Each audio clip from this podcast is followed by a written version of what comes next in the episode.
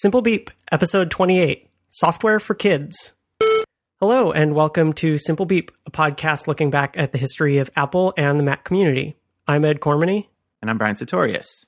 And on this episode, we're going to talk about a whole host of software that is often pointed to as one of the Mac's strengths. I think that especially back in the uh, Mac versus PC wars days, people would say, "Oh, well, what what's a Mac good for? It's good for education and creatives," and some people might still say that today.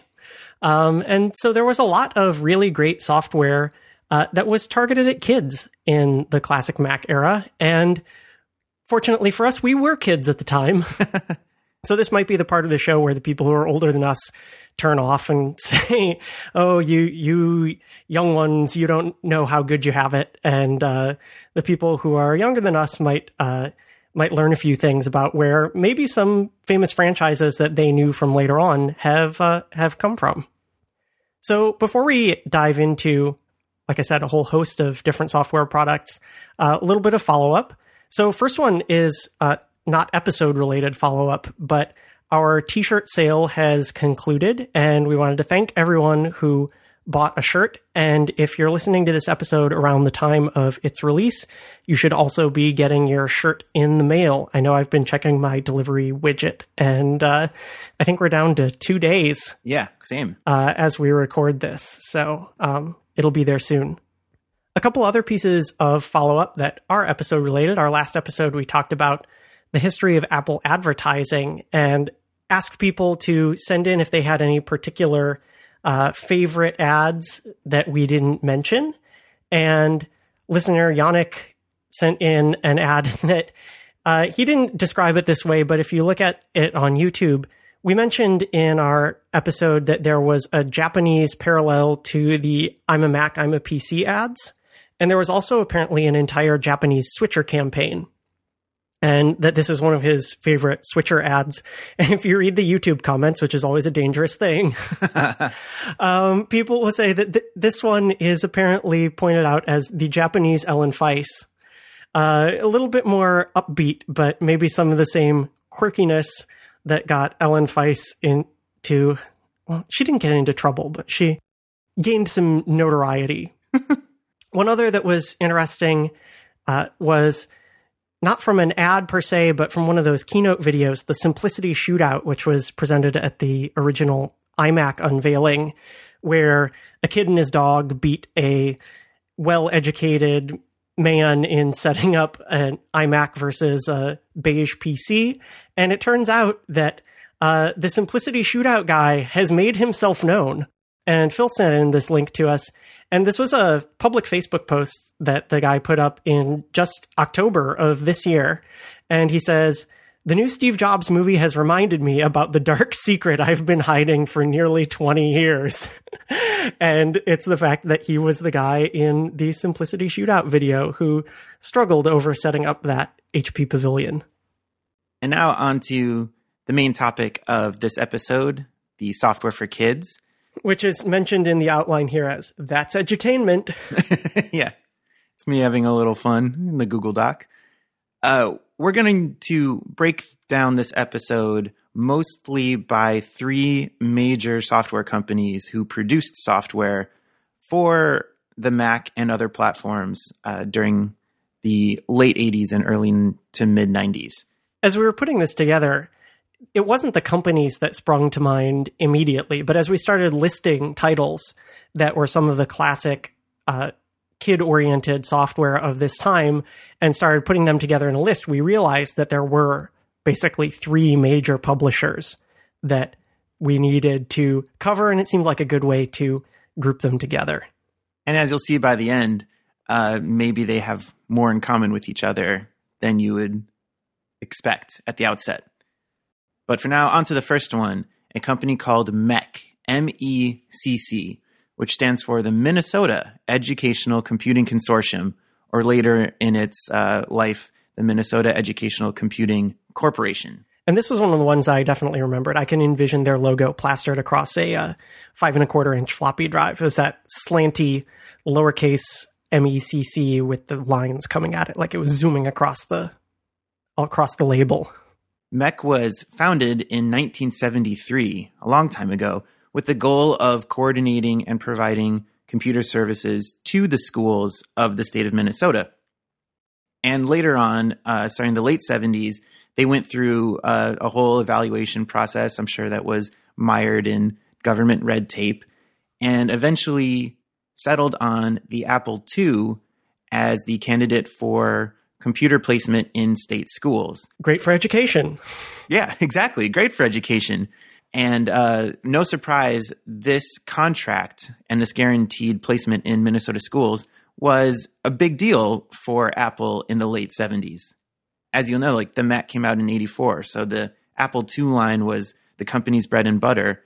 And getting such a big deal in place uh, certainly set them on the right path. Well, I remember even recently when the iPad initially came out and Apple was trying to place it as the new education device, that whenever some big school system, whether it was a college, university, or a public school system for younger students, landed a deal with Apple and they were going to you know, provide an iPad to every student or you know so many iPads per school that those were brought out as yeah as major contract victories this wasn't all that MECC did, just uh, evaluating computer platforms and ecosystems and choosing one for their school districts. MECC also took it upon itself later to develop software in house, uh, educational software, of course, with the idea of teaching historical concepts or math and language concepts to children. And their first uh, release went on, I think, to become arguably their biggest and most important and uh, probably they're still most widely known, the Oregon Trail. We've all played various versions of the Oregon Trail, or at least seen it mentioned in pop culture. Maybe it's about someone dying of dysentery, or maybe it's about shooting a buffalo, or maybe it's the uh, the heads, the tombstone that you would see uh, that said, "Here lies Andy, pepperoni and cheese." Which I realized in doing the research for this was because this all a lot of copies that were circulated around schools were actually pirated and based off of a copy that had like a saved game built into it already. So some kid who typed "Here lies Andy, pepperoni and cheese" when one of his uh, like trail mates passed away. Uh, little did that player know that their choice was immortalized for a lot of kids later on. I certainly remember running into this tombstone playing Oregon Trail in like elementary school. Yeah, so the basic conceit of the game is that you're starting off in the Midwest somewhere and going on the old fashioned wagon train to uh, all the way to the Willamette Valley in Oregon, where you're going to start a wonderful new life and you have your whole family. You put them in a wagon, you hook up some oxen, you buy all of your supplies, and you set off on your extremely dangerous journey. The genesis of the software itself uh, was a single programmer Don Rawitsch. I don't know if I'm pronouncing that entirely correctly. He actually wrote the first version in BASIC for a computer called the CDC Cyber 70 or 7326. But he published the source, and MECC, in the same year that MECC was beginning its Apple II uh, push, they decided to adapt this game for the Apple II so that there would be software to go along with the hardware and their version of Oregon Trail for the Apple II was released in 1979. So yeah, I remember playing Oregon Trail many, many, many hours in in school and in contexts where it was not necessarily supposed to be played. Um, I think Brian, you'll remember that our school infamously had a chess club. Yep, where we did everything but play chess. Yes, and I think at some point during our time there, there was a rule instituted that you actually had to attend for the purpose of playing chess instead of for the purpose of playing Oregon Trail mm-hmm. or other computer games, and the attendance at the club plummeted. yeah. We had found it that this was like the quiet room during lunch where there was no one else and we could go in and play Oregon Trail, but then we got busted. Yeah, and and I think that one of the things about the Oregon Trail is that it quickly became less fun to try to beat the game than to do strange things with the game. You already mentioned the tombstone system. So as as you went along, members of your party could die. This was you know, fairly morbid. I mean, this is how you lost the game. The only way you could lose the game was if every human in your party died. but if someone got an illness or drowned in a river or some other fatal calamity befell them, you uh, you got to put a tombstone at that place along the trail, and you got to type in a custom message. Uh, it would populate the name that you chose at the beginning of your journey. And yes, you could type in pretty much anything as your name. So we had all kinds of crazy characters along the trail. And then you could give them a, a epitaph uh, to be immortalized. And they, they really were. It was written to disk. And then as people played the game from the same disk, you could run across tombstones that had previously been left along the trail. One of the other things that was great about Oregon Trail was that it had a, a, crucial part of the game was that you started with a certain amount of food, but it wasn't going to be enough for your months long journey out into the West. And so a major part of the game was hunting when you would stop your wagon, you would have the option to hunt as long as you still had enough ammunition, functioning gun, etc. You had to plan ahead. Um, and for most of us, that meant uh, we realized that the hunting mini game was actually the most fun part of the game. It was kind of an isometric third person shooter where you had a little little figure with his rifle and his hat, and in the field of play, there would be randomly populated bushes and rocks that you couldn't shoot through. And then various animals would come in from the sides. And as I remember, they, they had different speeds and different amounts of of meat that you could obtain from them. And of course, the, the slowest and easiest to hit was the buffalo. And if you killed several buffalo would tell you something like you've got 750 pounds of meat. You cannot carry it all back to your wagon. I want to say even two buffalo would put you over the threshold of what you could carry back. Yeah. But the fastest and most elusive was the rabbit, which would just zoom, zip from one side of the screen to the other. And so that was the entire purpose of the game in our mind was to successfully hunt a rabbit. I believe we even took to uh, chanting "Kill the Wabbit" from the uh, opera episode of Bugs Bunny. Kill the wabbit, kill the wabbit, kill the wabbit.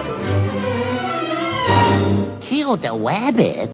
And uh, we also had some various hunting techniques, including the dance of the hunter. yeah. You could walk around, but very slowly and ineffectively, and otherwise you just had to stand in place and spin and shoot. And the Dance of the Hunter was sort of a combined spinning shooting tactic that would basically just spray bullets in every direction and hope for the best.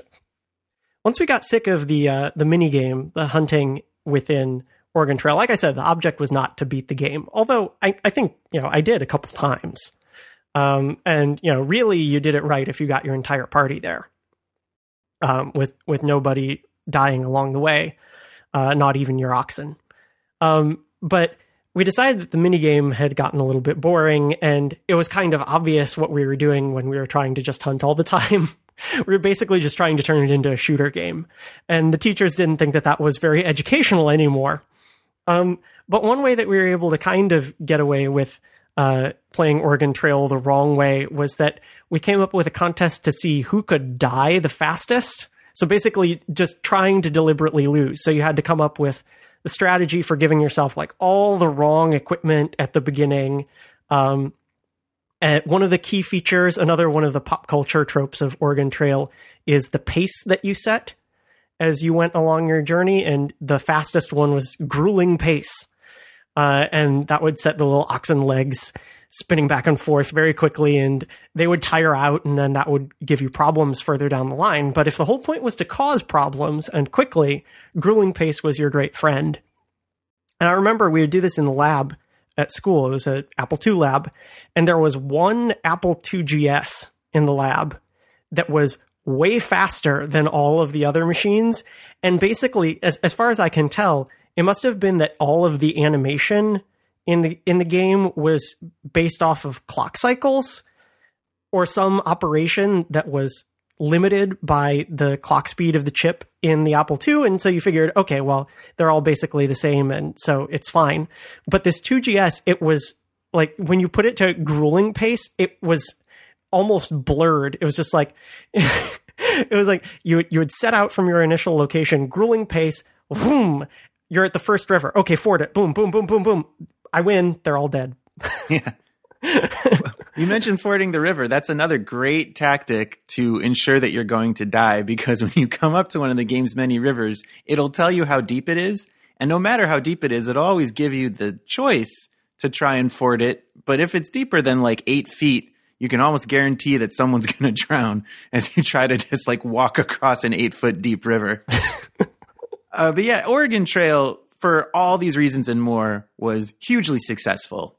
And so not only did it get ported from the Apple II to eventually the Mac and Windows, and even today, I'm sure you can like play a version online. You can play a version for your iOS and Android and mobile platforms. Yeah, we'll be able to link to a lot of web emulated versions of some of these very early games. Uh, archive.org has done some really good work with that. They've, I think they've been mostly working on DOS versions, but like we said, some of these quickly went cross platform because of their popularity.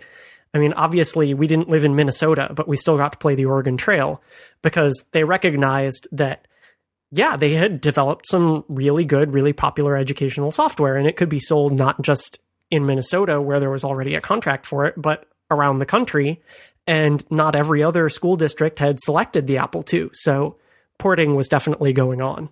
Like we said, it became available on a variety of different platforms and was usually updated with better graphics and better interface mechanisms to better support the platform. Yeah, so I remember that when we got our first Mac, there was a new version of the Oregon Trail, which had been it, it was released as a CD-ROM game. So, oh my gosh, it has to be so much better. It's it's that Oregon Trail game. You love it from school. You're going to have a great time.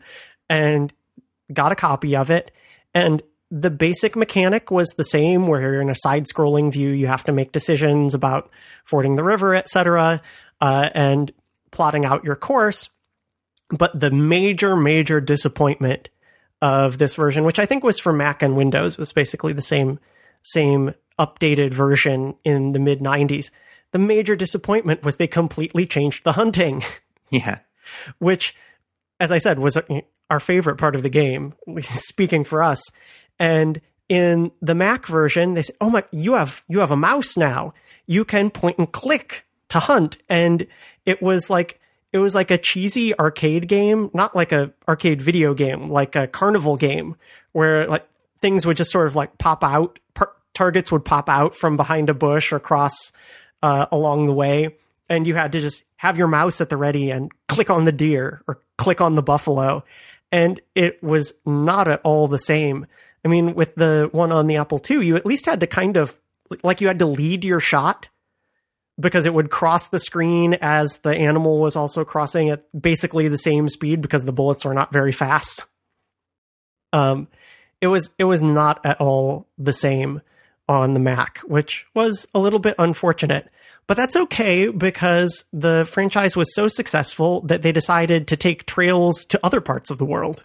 So, in addition to the Oregon Trail, you could pick up and play the Amazon Trail, the African Trail, the Mayan Trail, and the Yukon Trail. The, the irony here is that I think, except with the exception of the Yukon Trail, there were no other trails by that name.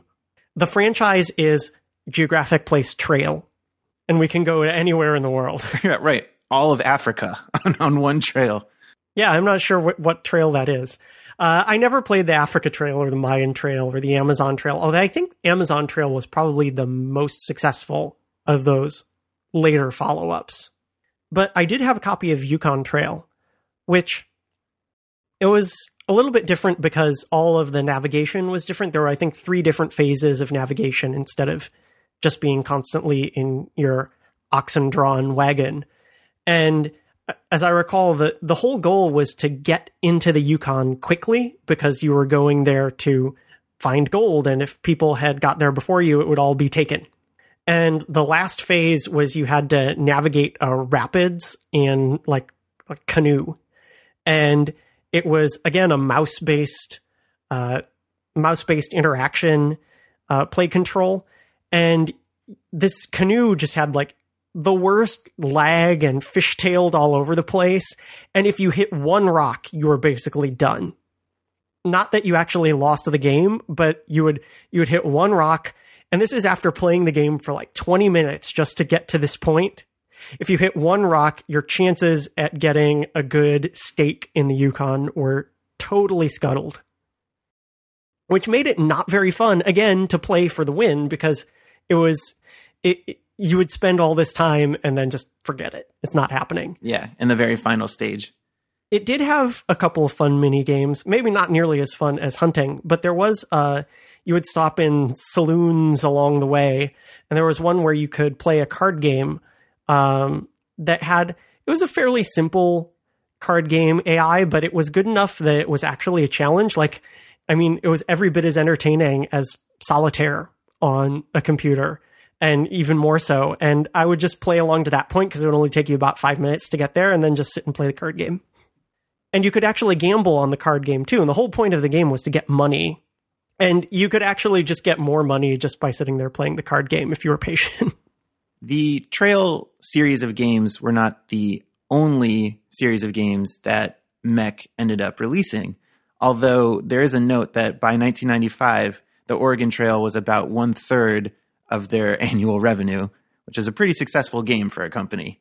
Right, and it's thirty million dollars in annual revenue in nineteen ninety five dollars. They were selling a lot of software. Yeah, uh, and some of that other software was the Munchers series. I think it started with Number Munchers, but it eventually went on to Word Munchers and Super Munchers. Yeah, the the Munchers games were another staple of our elementary school education. Uh, I remember having, I think I had a version of Number Munchers that was a DOS port, and it was also available. Started on the Apple II, and that was definitely available in our school system and was thought of as a totally wholesome way to spend your time because you were actually doing math the entire time. You would be given a, a rule of what type of numbers you had to go and munch, and there was a a grid where you moved your little muncher guy who looked like he's kind of like a cartoon frog. Yeah, like how a three year old would draw a frog. he had a bigger body than he had legs, and he walked around instead of hopping. But you move, he was definitely green. You you would move him around, and you would land on a number that was one that you wanted that met the rule, and you would munch it, and you had to clear the board of everything that met the rule. And if you if you munched something that didn't meet the rule, then you would lose a life. To make it a little bit more challenging, though, I mean, that would be, you could take forever to do that. To make it a little bit more challenging, though, there were enemies as well, which were called troggles. I am not sure why they are called troggles. I'm not either. There were actually five different kinds of troggles, and they each had their own AI, fairly simple AI. I mean, they were programmatic. Um, but it gave a bit of strategy to the game too. So it was not only educational, but you definitely had to, in later levels especially, they got faster and more of the ones that uh, the smarter AIs could appear in the later levels. So there were five different types: the Re- Reggies, the Bashfuls, the Helpers, the Workers, and the Smarties, and they all had uh, they all had their fake Latin names like Troglus laborus and Troglus normalis and Troglus smarticus, which is really bad fake Latin. um, it was like the the Smarties, the the hardest enemies would home in on you, so you would have to act, actively run away from them. And the other ones would change things that were on the board. So you thought, oh, I've covered all of that area of the board. And then it would drop things that you had to go back and collect. And there's a fun note that I had forgotten from playing this game, but the troggles, it says in Wikipedia, were quite cannibalistic. Oh, that's right. If one troggle entered a square already occupied by another, uh, one would eat the other. Yeah, so you could kind of play them against each other. So if you had one of the ones that was re- the smarty that was that was coming after you and you had to actively run away, you could lure it into the path of one of the dumb ones. Yeah, that was always walking in a straight line, so you knew where that one would end up. Yeah, and eliminate it from the board that way. Yeah, uh, so like Ed said, the the number one was uh, numbers that fit a rule, like multiples of three or even even numbers. But there were also word things like pick all the letters that are vowels or pick all the words that contain this vowel sound. And uh, I remember playing both variants of these probably all the way through K through four. Uh, it's a big part of my childhood. And in a throwback to one of our recent episodes here on this show about Easter eggs, we didn't mention this then. We should mention it now. If your computer's system clock uh, was set and you played this game between December 1st and December 25th, all the characters would wear little Santa hats. Very seasonal. Tis the season. Indeed. One of the latest games in the franchise was called Super Munchers. And I had this for the Mac. And I remember playing it. Super Munchers was interesting because, unlike Number Munchers, where there was a pretty well defined realm of what you were going to be asked about, and you could kind of customize it as as you wanted. In Super Munchers, there were all kinds of different categories. It was almost like trivia, as opposed to having to apply some skill on the fly. So I'm looking at it on the Macintosh Garden here, and it it would give you this example that they have here in the screenshot is singers or musicians, and the entire grid is just filled with names. But it's things like Cher, Andrew Jackson, Geraldo Rivera, Ronald Reagan, and but the same exact gameplay mechanic. The thing that was super though about Super Munchers was that you had a little power meter that you could fill up. And if you filled up your power meter and then went to a special spot on the board, you your muncher would get a cape and become invincible for a while. And you could fly around and get all of the correct answers that you needed to clear the level. MECC also put out some other software, some puzzle games that I guess may have maybe Super Munchers kind of opened the door for, where you had to do more general logic puzzles or a little bit of like art history. And these games were Secret Island of Dr. Quandary and Museum Madness. I remember these existed on, I think, our Mac lab in fifth and sixth grade. I remember Dr. Quandary being around, but I don't think I ever played it. Yeah, same. I think I got frustrated because it wasn't the like you pick it up and play. It was more like you move around in different rooms in the museum or different places on the island. It was a much slower paced game that you couldn't get through the majority of in a lunchtime. So I didn't really spend a lot of time with those. Yeah, I mean, the things that happened in video games in general in the time between, say, the original release of Oregon Trail and some of these later titles from MECC was that the technology was significantly improving, as we saw even within Oregon Trail from Apple II to the Mac and gaining full color, mouse controls, and really the ability to have save files that went far beyond here lies uh, what's his name? Pizza bob? Andy andy pepperoni and cheese. That's it. Um, and so the games got more involved. And like you said this was both good and bad for educational situations because it was good because maybe a lot more of these games were actually be play- being played by kids in the home as opposed to only being available at school. In the late 70s, probably the only place that most young children were going to have access to computers was in the school setting. But by the time that the Mac was out, there were many, many more personal home computers.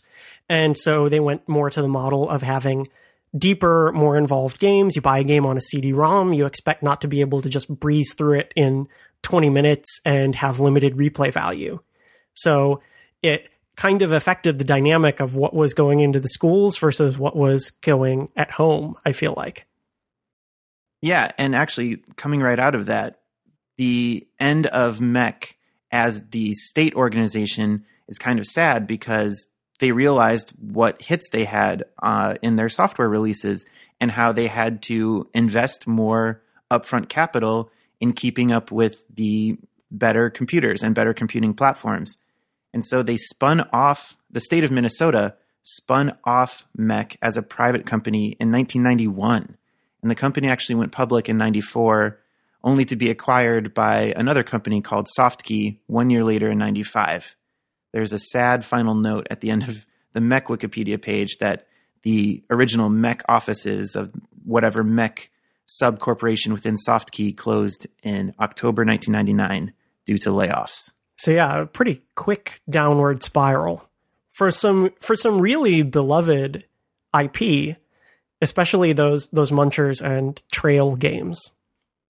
So with with MECC behind us, let's move on to our our next big name software publisher for kids and schools in the Apple II days and beyond, which is Broderbund Software. Another one where I immediately remember the logo. It's the Three Crowns. Broderbund was founded in 1980 by two brothers, Doug and Gary Carlston, and I think according to Wikipedia, their sister joined in the enterprise a little bit later. So it was a family business, but then went uh, much bigger. Uh, it was for the purpose of marketing a game that I believe Doug had written called Galactic Empire. And I had not heard of this game a little bit before my time in 1980. It was an Apple II game, and it looks, it's hard to be mean to old video games. They're working with extremely limited resources. But we found some footage on YouTube, and it looks like not the world's most exciting way to take over the galaxy. There's sort of a, a view screen part of the interface that reminds me a little bit of in one of our favorite games for the Mac, Escape Velocity, when you would land on a planet, that there would be a picture representing the planet that you had landed on, and they all looked like they were done in KPT Bryce, which I assume they were. Um, but all of the ones in Galactic Empire, well, KPT Bryce was a good 15 years down the line, and they were basically done with the ellipse tool. So in this gameplay footage, for the, the, majority of the time, there's just kind of a purple blob, and then it turns into a blue blob, and then they attack someone, and things happen. Anyway, so Galactic Empire was the beginning of the video game empire that was Broderbund Software, and even though it's not the one that we remember, uh, but apparently in Galactic Empire, many of the place names, I guess planet names, were taken from various languages in Africa. This is again cribbing from Wikipedia, which is never wrong. um, and in uh, Afrikaans, which is a combination of Dutch, which was the colonial language, and the native languages in South Africa. Uh, in Afrikaans, a group of merchants was named Broederbond, which means association of brothers. I guess band of brothers. um, which makes sense because it's two brothers starting a company. So, quote, to emphasize its family origin while avoiding a connection with the white supremacist South African organization of the same name, oops, the Carlstons altered the spelling when naming their company, and it is, as we know it, Broderbund with UND instead of OND at the end, and the first O has a slash through it. Their first big success was not actually a video game, but it was some graphic design software called The Print Shop. This was first released for the Apple II in 1984 and was later ported to other systems, including the Macintosh. We definitely had a copy of this on our family computer growing up, which we unashamedly used for like every birthday card from 1989 to 1994 because you could like tell it what you wanted the outside of the card to look like and what you wanted the inside message to say and it would print it out on the single eight and a half by 11 piece of paper so that when you folded it everything was where it needed to be for a card i have fond memories of the print shop I, I, seem to remember that the print shop was actually fairly expensive software, as most things were at that point. And I think I think our parents had a conversation back and forth because my parents had figured out how to make cards in ClarisWorks and they were trying to see whether it was worth paying you know $99 or, or whatever it was in 1994 for the print shop. And in the end, I don't think we ever acquired a copy of the print shop. It's sad for my family. We should have learned. As evidenced by a previous episode of this show, we were both heavy into ClarisWorks. You can make anything in ClarisWorks. You really can. Anyway, back to Broderbund software. Yeah. Everyone in the world has heard of their most famous title because it's Where in the World is Carmen Sandiego? And if you haven't heard of it, shame on you. uh, so, Carmen Sandiego was first released in 1985 for several different platforms, including the Apple II. My first memories of Carmen Sandiego were definitely playing it on a DOS box that my family had, our first personal computer. And one of the interesting features of Carmen Sandiego, so the, the premise of the game is that there's a criminal mastermind, Carmen Sandiego, who dresses in a red trench coat and fancy big hat and has a bunch of henchmen stationed all across the world. She would perform some heist, and you had to follow clues to hop around the world and find her ultimate location. And uh, as I recall, the way that the game worked is that if you caught her multiple times, you would kind of level up. Um, or you would you would get all the way down to catching her, and then you would wind up with one of the underlings instead, and it, they would go check, but she's still on the loose, and you had to like you had to level up and get your your credibility and skill to the point where you could actually capture the title character. So it was released in 1985 for the Apple II, and one of the interesting things is uh, I think on a recent episode we talked about dongles the hardware dongles that were required for software uh, as basically primitive DRM, where you had to plug them into the machine, and if they weren't there, the software wouldn't run. Uh, well, Carmen Sandiego also had some physical copy protection, uh, and this was a fairly common tactic for software in the 80s, which was that included with the game would be some something physical usually like a poster or a book of some sort. And what would happen was at launch of the piece of software, whether it was a game or piece of productivity software, it would ask for like a word or phrase. It would say, What's the third word on page 86? Or something like that. And if you couldn't provide the word, then you couldn't run the software. It would just quit. And so Carmen Sandiego had a clever uh it was kind of not just this copy protection, but also part of the game mechanic. So they included the World Almanac and Book of Facts, and you would have to, yes, enter these arbitrary things from the book to be able to continue, and that way it would combat piracy. But it was also the resource that you would use to actually solve clues within the game. Right, because the mechanic wasn't you would just hop from place to place to place in a sequence, at each uh, turn of events, you would have a choice of maybe like five places in the world to go. And uh, if you had been following the correct trail, locals in the area wherever you were currently would give you like fun little clues. Like, uh, I heard like sometimes they'd give you clues about the perpetrator so you could pick them out of a lineup and get your warrant. And like the example I always come back to is like, I heard he likes his music just as spicy as his food. And it would be that kind of thing like, oh, he's into salsa dancing. And uh, they would give clues like that also about the like where you were going. Like, I heard that this country's official language is such and such. And if you didn't know anything about the world, but you saw that you could go to these five different places, you could reference the included almanac and be like, oh, the only one that fits all these clues I've gathered is this one and continue your chase. Right, and this was the sly trick to get you to learn geography was that if you had to look that you could do it all by brute force by looking them up, but as you played, you would actually get to know what the different places were, the characteristics of the different places, and the countries that they were situated in. A Where in the USA is Carmen Sandiego version was released the next year in 1986, and I believe this is the first one that was available on the Mac this is the one that my parents bought for us, and we played uh, on their first family Macintosh. And I have lots of memories of uh, tracking down crooks.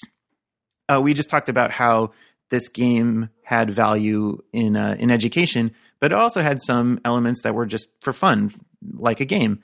Uh, from the humor of the clues to the way, even in 1986, on a black and white System 6 computer, uh, it had little sprite animations that would signify whether you were on the right track.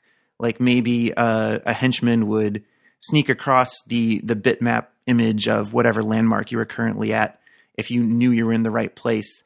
Oh yeah, that's right. Because if you were on the right track, like you would see actually Carmen Sandiego sometimes come across, and if uh, if you were on the wrong track, it would just be some faceless guy. exactly. Yeah, and then at the very end, there would be a, a quick cutscene of like a police car chase, and uh, there was always this this tense moment. I remember very clearly in this early episode, uh, in this early version of where in the USA is Carmen Sandiego, where the criminal's car and the police car would kind of chase each other yakety sax style left and right across the screen. and then uh, there'd be a couple seconds of silence and no motion. And you would either have a police character walking back from the side of the screen looking triumphant because you had nailed the right crook with an appropriate warrant or dejected. You didn't have a warrant at all or you had a warrant for the wrong person. And I remember as a kid, those like three or four seconds while they were um, building extreme tension, such extreme tension. I would have little like anxiety spells over like, I hope the cop looks happy. Uh, and it wasn't just limited to where in the world is Carmen Sandiego and where in the USA is Carmen Sandiego, but there are also versions where in Europe is Carmen Sandiego, where in time is Carmen Sandiego. That was when it started to get a little bit weird, I thought. I know, same.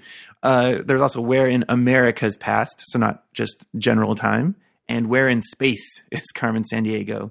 Obviously, each of those trying to get you to learn more about Europe, uh, I guess contemporary Europe, world history, American history, and space. Yeah. One of the other things that was a big feature of Carmen Sandiego in the original versions for Apple II and DOS was full VGA color graphics. And I think that this a little bit harkens back to Galactic Empire, maybe, that when you would arrive in a new place, there would be, again, a frame part of the window that would just be a scene representing that place. So, you know, if you were in if you were in China, it would show some historical pagoda building. Or if you were in New York City, it would show the Statue of Liberty. Or if you were in Paris, it would show the Eiffel Tower. These sorts of things. So you would see a what for the time was beautifully rendered landmark that went with the various places. And of course, as they updated the game over time, those graphics got better and better, photorealistic um, as they went along. The next major version of Carmen Sandiego, though, was uh, version 3.0, which was the first one that went to CD ROM instead of floppy disk. And it contained many QuickTime movies. And uh, most importantly, was that many of these QuickTime movies, which played into the flow of the game, giving you instructions on where to go, featured the one and only Lynn Thigpen, the chief from the TV game show of the same name, Where in the World is Carmen Sandiego, which ran on PBS for, I think, four or five years in the mid 90s and was absolutely 100% appointment viewing for kids of our age at that time. It was a complete sensation. So Lynn Thigpen was the chief. Um, there would be three recruits who were the contestants on the game, and Greg Lee, the uh, the host of the game, and it was all like really cheesy detective type stuff. And of course, the thing that brought it all together was the theme song by Rockapella. Well, she sneaks about the world from to Carolina. She's a sticky Berlin down Belize.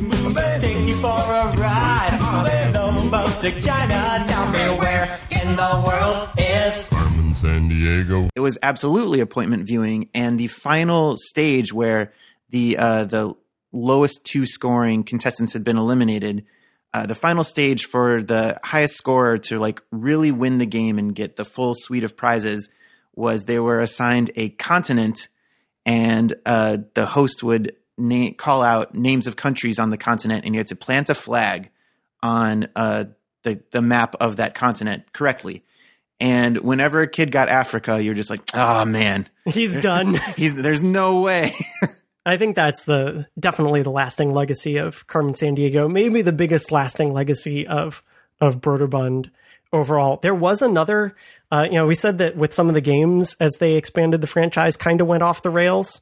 Um, and there was a, I, I remember after Where in the World is Carmen Sandiego went off the air, it was only in reruns and much less fun that way. Um, there was a Where in Time is Carmen Sandiego show TV show on PBS oh man and um, I think they tried to make it be like you know the hip new futuristic one because they've got time machines, and they had a theme song that they were really hoping was as catchy as the rockapella theme for "Where in the World," but it just it it did not make it. as for Broderbund software, they did go on to release some other software titles and even a few software series. Um, one of them that I'd like to highlight is KidPix. KidPix was a paint program originally just for the Macintosh. It wasn't developed initially by the team at Broderbund. It was uh, just made by one guy, Craig Hickman, after he, quote, saw his son struggle with Mac Paint. And uh, that's just kind of funny to me because, you know, Mac Paint, when it came out, was like, oh my gosh, this is the easiest, most intuitive way to create graphics on a on a computer. Use a graphical user interface. You have tools that look like the real world counterparts. To make the the present day parallel, how many pictures on Twitter have you seen going around recently with parents who have given their young kids an iPad Pro and pencil in the past month? Right. It's it's definitely still an application that is totally relevant and required for for children's software is to have a really good environment for them to create art in. So Craig released the first version of KidPix in 1989. Broderbund, uh, I guess, worked out a deal with him and started publishing it in 1991.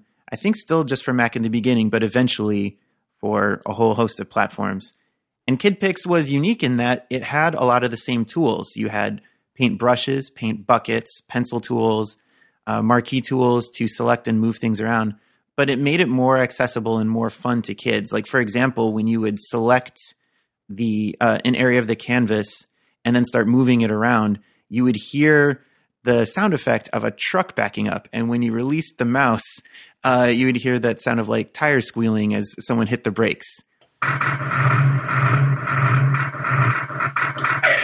And they also had really cool and fun eraser tools which when you think about it is kind of backwards. You don't want to make the the most fun tools in a painting program the ways that erase the canvas. Uh, but they they were there. It's dangerous. Them, it's like the Grouch. It is. It's, it's exactly like the Grouch. Uh, the one that I'm most clearly thinking of was a stick of dynamite. It literally was your ter- your cursor turned into a stick of dynamite. When you clicked anywhere on the canvas, the little fuse would burn down and then the entire canvas would explode in alternating black and white circles. And then after the animation was finished, you'd have a blank document. Fortunately, I think the second most fun tool was Undo Guy. So if you were a kid who had just spent however much time creating a work of art only to be lured in by the stick of dynamite, you could undo one action back. It didn't have infinite undo like Photoshop today. Uh, but it was just a, a little 32 by 32 pixel icon of a little bald dude at the end of your tool palette. And if you clicked him, he would just undo the last thing.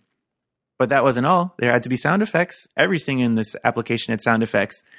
And uh, obviously, my family had the English version, so he would cycle through a bunch of things like, oh no. But uh, in researching this episode, it seemed like the application was localized. Uh, so like in Spanish, you might have something like "ay caramba." That's fantastic. I don't think I ever had KidPix at home. I know there were a couple computers at school that had it. Um, at home, I was using ClarisWorks and HyperCard for all of my painting needs. You know, you can't get serious productivity work done in KidPix. Uh, Broderbund also published uh, like just like they published KidPix without developing it in house, they published a little game you might have heard of, maybe on the show, Myst. Oh yeah, I've heard of that one. Myst was developed by Cyan in 1993, and we dedicated a whole episode to it. But by that time, Broderbund was very successful, coming off the heels of the Carmen Sandiego series.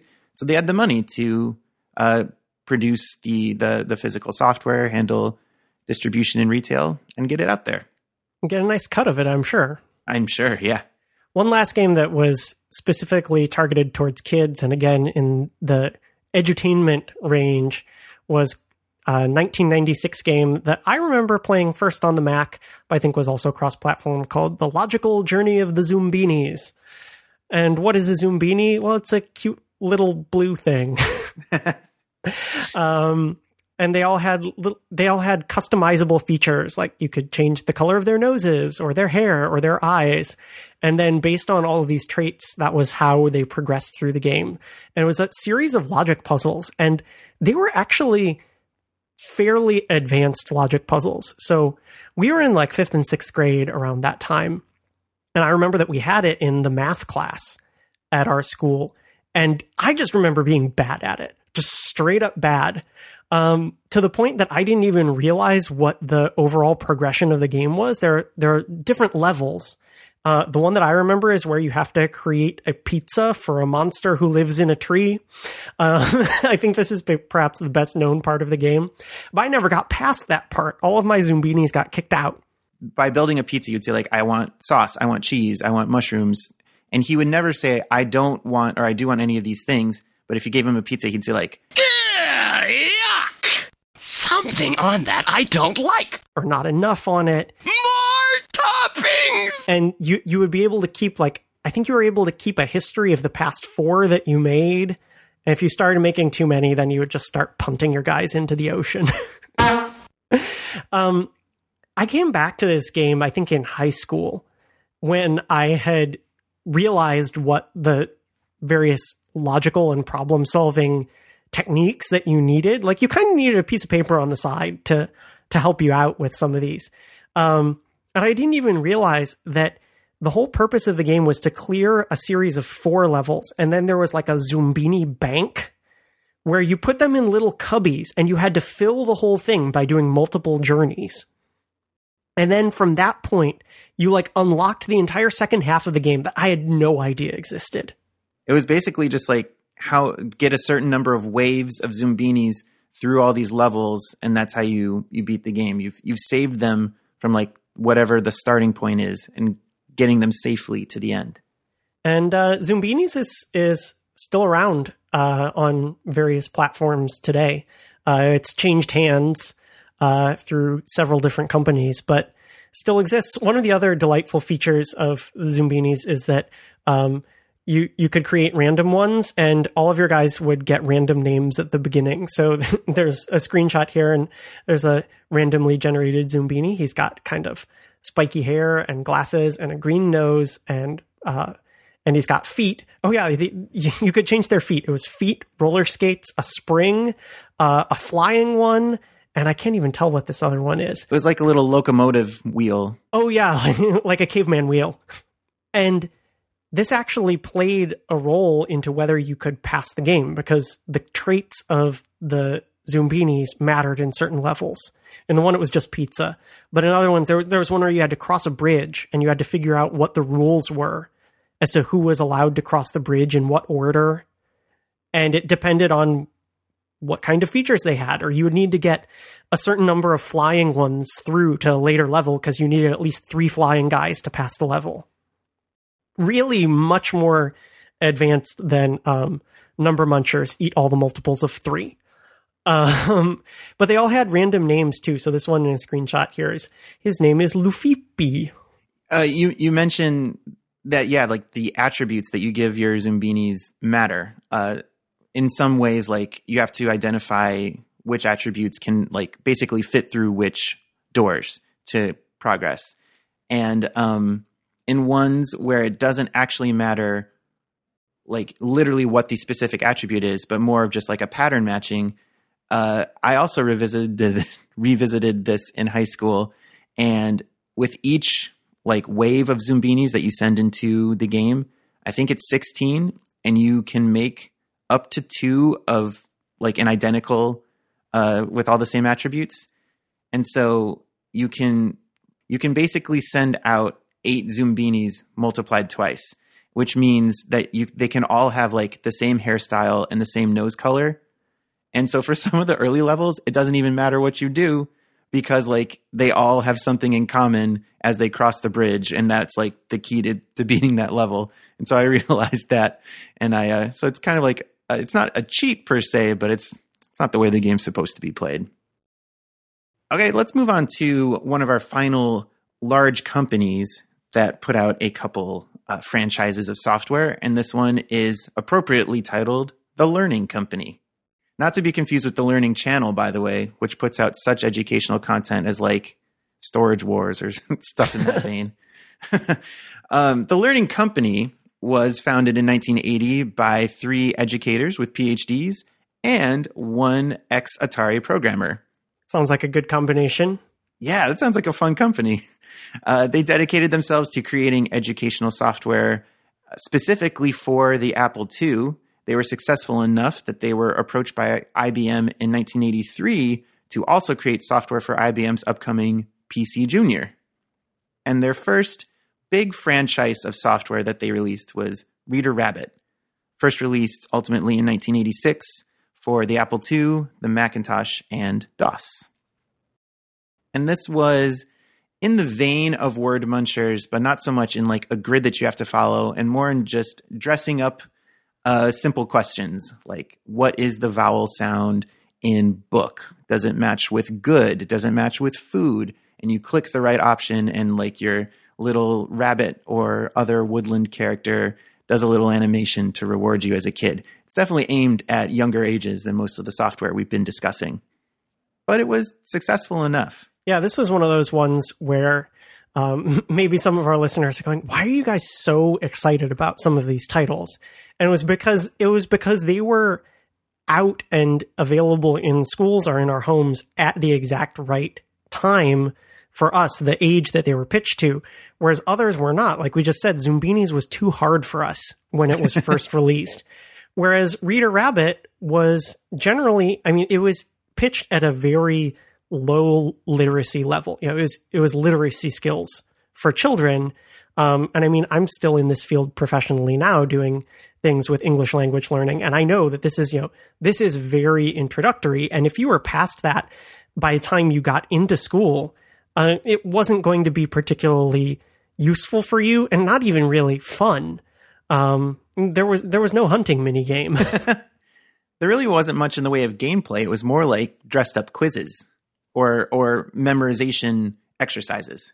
So it was really, you know, met the company's name, the Learning Company. This was really education software, not games with an educational bent. Um, at least this title. Uh, this is a fairly successful title. It still exists in some form or another. I think uh, at least the most recent release of it was a version for the Nintendo Wii in 2011. So who knows? Maybe it could be coming to tvOS uh, some sometime soon. You're right. I laughed initially, but I wouldn't rule that out at all. Well, I mean, you know, there are going to be three and four year olds who need help with literacy forever. That's just a fact. You know, it, it's an evergreen market. So as long as it meets its target goals for its target audience, it's it's going to be the kind of thing that is successful and ages well. As long as you put a little care into making it look modern. The other big franchise that the Learning Company put out was Super Solvers or later Super Seekers. And I always recognize these titles by the protagonist character that you, the player, played as, which I described as a faceless guy in a puffy blue coat and a red Peter Pan type hat. That is 100% accurate. and the the collar on the blue coat is extremely popped, so you never see the character's face. No, it goes right up to the hat. It must be very cold everywhere. yeah. I think this is so that the the character's gender is ambiguous and anybody can play and feel like they are assuming the role of the character. Oh, that's true. He's wearing shorts too. It is wearing shorts. she is wearing shorts. So can't be that cold. yeah, it's a it's a weird outfit.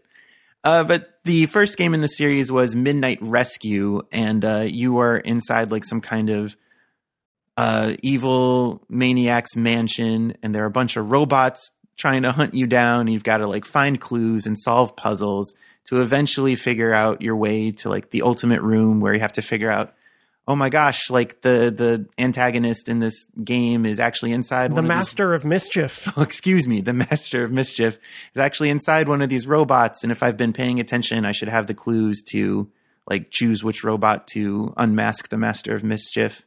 Uh, it was a weird game. I didn't spend a lot of time playing it. There was actually another game that I think like revitalized or boosted the franchise because I remember seeing this next game in a lot of places. And I think it, it may have been when they switched from calling their franchise Super Solvers to Super Seekers because this game is called Treasure Mountain.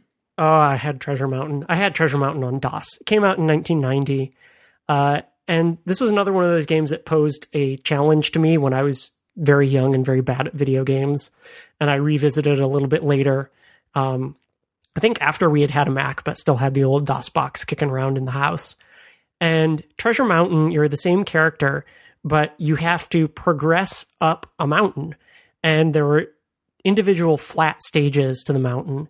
And you had to go around and answer questions, find clues, and I think get a key that would allow you up to the next level uh, before you could go all the way up to the mountain layer of uh, what's his name, the Master of Mischief, uh, who's really a crazy looking character. He's got a big, big mustache and Einstein hair and a very strange villain. Um, I remember Treasure Mountain being pretty weird. So you're you go around and you're in this outdoor setting, and there were elves that would pop out and pose challenges to you, and they would also shoot like fairy dust at you, and that was the way that you could die is if you got Oh hit by hit by elf dust. Um, so you had to go around, and there was a platforming component to it. So you'd have to sort of leap over them to collect the things that you needed and make your way up the mountain. Um, as I recall, there was some some problem solving. that You were you were posed uh, challenges along the way, and that was the educational bit of it. But it was mostly a platformer, and then you got to the top, and you had to uh, you had to defeat the Master of Mischief by going up a series of ladders that you could jump between, and he, it was very kind of Donkey Kong esque. You'd be throwing stuff down at you, and if you got hit, you you lost and didn't make it all the way all the way to the top. Another one of these games where the replay value was all in uh, basically the number of completes that you did, and as you made it to 10, com- 10 complete games, 50 complete games, 100 complete games, you would you would unlock things. Yeah, and I remember as a kid playing this, completing the game felt like it would take forever. But in reality, it was probably, Oh, they're like 12 minute games. yeah. Yeah, but I remember Super Mario World feeling like it takes forever. It's a it's a 3-hour game. You can sit down and, and get all the goals in 3 hours. the learning company is where we kind of tie in the narrative of these three big companies because uh, in 1995, well after both of these franchises have been proven successes, the learning company was acquired by a company called SoftKey. And you might have recalled uh, SoftKey had also previously acquired MECC. So in 1995, things like Oregon Trail and Muncher's intellectual property is now under the same parent company as Reader Rabbit and Super Solvers. And this parent company was eventually renamed The Learning Company after a couple acquisitions more in 1996. And then this company, The Learning Company, was acquired by Mattel. Yeah, Mattel, like who makes in real life toys and games, uh, things in the physical world, as a move to like kind of brace for the future of software and the internet. They bought the Learning Company in 1998. Mattel also bought Broderbund in 1999. One big happy family. yeah. So now Carmen Sandiego and the Zoombinis and uh, everybody else and KidPix are all under the same parent company, the Learning Company, as a part of Mattel.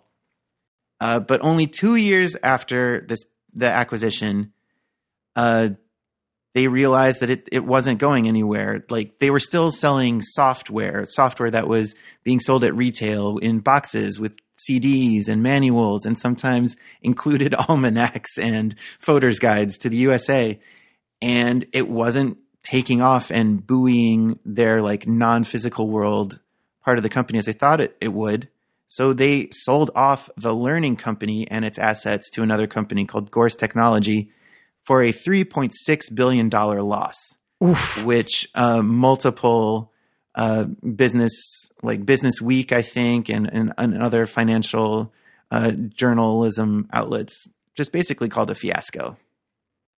yeah, ignominious way for all of these beloved titles to go. And uh, of course, as we've mentioned throughout, some of them, the IP has made its way to other hands and is still being developed in one way or another, but not in the same way that it was in the classic Apple II and early Mac era when we came to know and love it, as did many other people. So let's not end on a downer. right. Uh, so all three of those companies were huge because they got their start with the Apple II. But what about software that was specifically for the Mac and also targeted at kids or families? Because in the early to mid 90s, Apple started putting some weight behind the Performa line, which was targeted as the home PC for families. And one of the differentiators of the Performa was that it came with lots of bundled software. So I remember there was only ever one Performa in my family, and it was one of the later models. But as I recall, it came with an entire literal binder of CDs, like you would have in your car with music CDs. Yeah. Yeah. Yeah. Um, it came with a binder of CDs. It was all CD-ROMs that was the included software. Uh, m- most of which had to actually run from CD, although some of it could be installed to the hard disk. And the bundling deals changed frequently over time, but there were some titles that kind of persisted through the entire run of the Performa. There was always going to be some sort of encyclopedia application that was included. I think it was Grolier's Encyclopedia for a long time, which was, you know, they were in big war with Microsoft Encarta, who was going to be the dominant encyclopedia of the future. Of course, not thinking of the internet and Wikipedia, which put them all out of business. Right. well, I mean, didn't put the entire companies out of business. Microsoft still exists, but I don't think they're developing Encarta anymore. But anyway, so there was lots of software that was bundled with the Performa. It was family oriented, and so there were definitely kids oriented titles that were in there. And at this point, I was getting you know later in in middle school, high school, and so some of these titles were not really geared to me anymore. But I do remember uh, playing with some of them, and some of them were just straight up games, not the the learning company software of uh, of the earlier era. One of them that I remember though that was sort of for enter- entertainment and learning purposes was a, a weird one that I spent a lot of time with because it was one of the few games on my grandpa's computer. and it was called Widget Workshop. And I, it took me almost an hour of Googling to figure out the correct name of this piece of software. I knew it, I, I knew it had the word widget in it. And in 2015, just starting from there with a Google search, it, it's rough. It's rough. But I hit upon it. It's called Widget Workshop. And uh, again, according to Wikipedia, the famous encyclopedia company, Widget Workshop was released in 1995 and is one of the more obscure Maxis products. So this was developed by Maxis, who are perhaps better known for titles like SimCity and later The Sims. And Widget Workshop was designed by Lauren Elliott, co-author of the Where in the World is Carmen Sandiego game series. So it has some pedigree, even though this is a kind of obscure title. Perhaps one of the reasons that it made it in there with that bundled software deal. This game did not come to me because we went to the store and bought it off the shelf. It came as part of the Performa package. And how did they get the clout to have this kind of bizarro game? Is it even really a game? Get shipped with Apple, one of Apple's hardware products? Well, I think you say it's designed by the Carmen Sandiego lady. It's like, okay, okay, okay, yeah, I, you're, You're- in. exactly. So the whole thing of this was there, you could do it as a sandbox, or there were these predetermined puzzles where there was this whole array of widgets, which were basically, um, they were basically little like black box machines where they would have inputs and outputs, and depending on what you connected them to, they would have different effects. So um, there were ones that did like and gates and or gates, like in electronics, or ones that did math, or ones you would have to turn a light switch on or off, ones that made noise. Um, and you had to set up these kind of Rube Goldberg devices virtually on the screen and then get it to do what the target goal was. And in the challenge or puzzle mode, you didn't have the entire library of all the things. Because if you did, then it would be trivial to say, here, make something that turns a light on. You could just go, uh, power switch light done. Um, they would give you seven different things, none of which, none of which looked like they could successfully turn the light bulb on. And you had to hook them all together in a certain way so that you would solve the puzzle. Yes, definitely a, an odd little software title, but uh, as I recall, quite a bit of fun. There was a small software company that actually secured a, a pretty significant deal for them where they got to bundle a whole string of their games. And not relying on the clout of previous famous game creator. Exactly. Uh, and this is Pangea Software. We've mentioned them a couple times before. In our Easter eggs episode, we talked about a weird little program that they made called Gerbils Yeah. that was released in 1996 and showed off some of the 3D capabilities of the Mac at that time. But their relationship with Apple goes back a little bit earlier than that. Uh, so they started a deal bundling software in 1995 and one of the first titles that they released and they were a mac shop. So this was a mac only game that i know uh, i played very little but i knew it was there on the performa. Was a game called power pete a delightfully bizarre game. It was a top down shooter and the premise of the game was that you were power pete who was an action figure hero, and you were in a toy store where all of the toys had gone rogue, and you had to basically run around and shoot them and pound them into submission uh, and rescue bunnies to beat the game. And you needed like batteries to for power ups or, or life points, basically. Yeah, and you would go through various themed worlds that were supposed to represent these different areas of the toy store. So there would be a, an entire area that was all populated by dinosaurs, and then you would go into space, and then there would be like Old West and uh, you know everything that got rolled into Toy Story uh, was kind of there in this game, but with a, a very strange protagonist and and as I recall, challenging gameplay. I, w- I would just die on the first level and go, ah, this isn't fun. Well, if you wanted to go through it now, you wouldn't want to search for Power Pete. You might want to instead search for Mighty Mike. Yeah, and when I was thinking of this game and trying to Google for it, again, a lot of these were done by putting performa in quotation marks on Google search and then trying to to get back to whatever I was looking for. Um I was like, is it Magic Mike? No, that's the movie about the strippers. Um but I was on the right track because this was also known as Mighty Mike. So there was a re-release in 2001 that was shareware. Uh, as the bundling deal with Apple was waning, this was actually a PowerPC game, and so it runs under both Classic and OS 10 uh, under Rosetta or on a PowerPC Mac. Obviously, not today on an Intel Mac, but up to the next to last era, Pangea was publishing this game. Some other games that Pangea released in and that were bundled with Max were Nanosaur in 1998.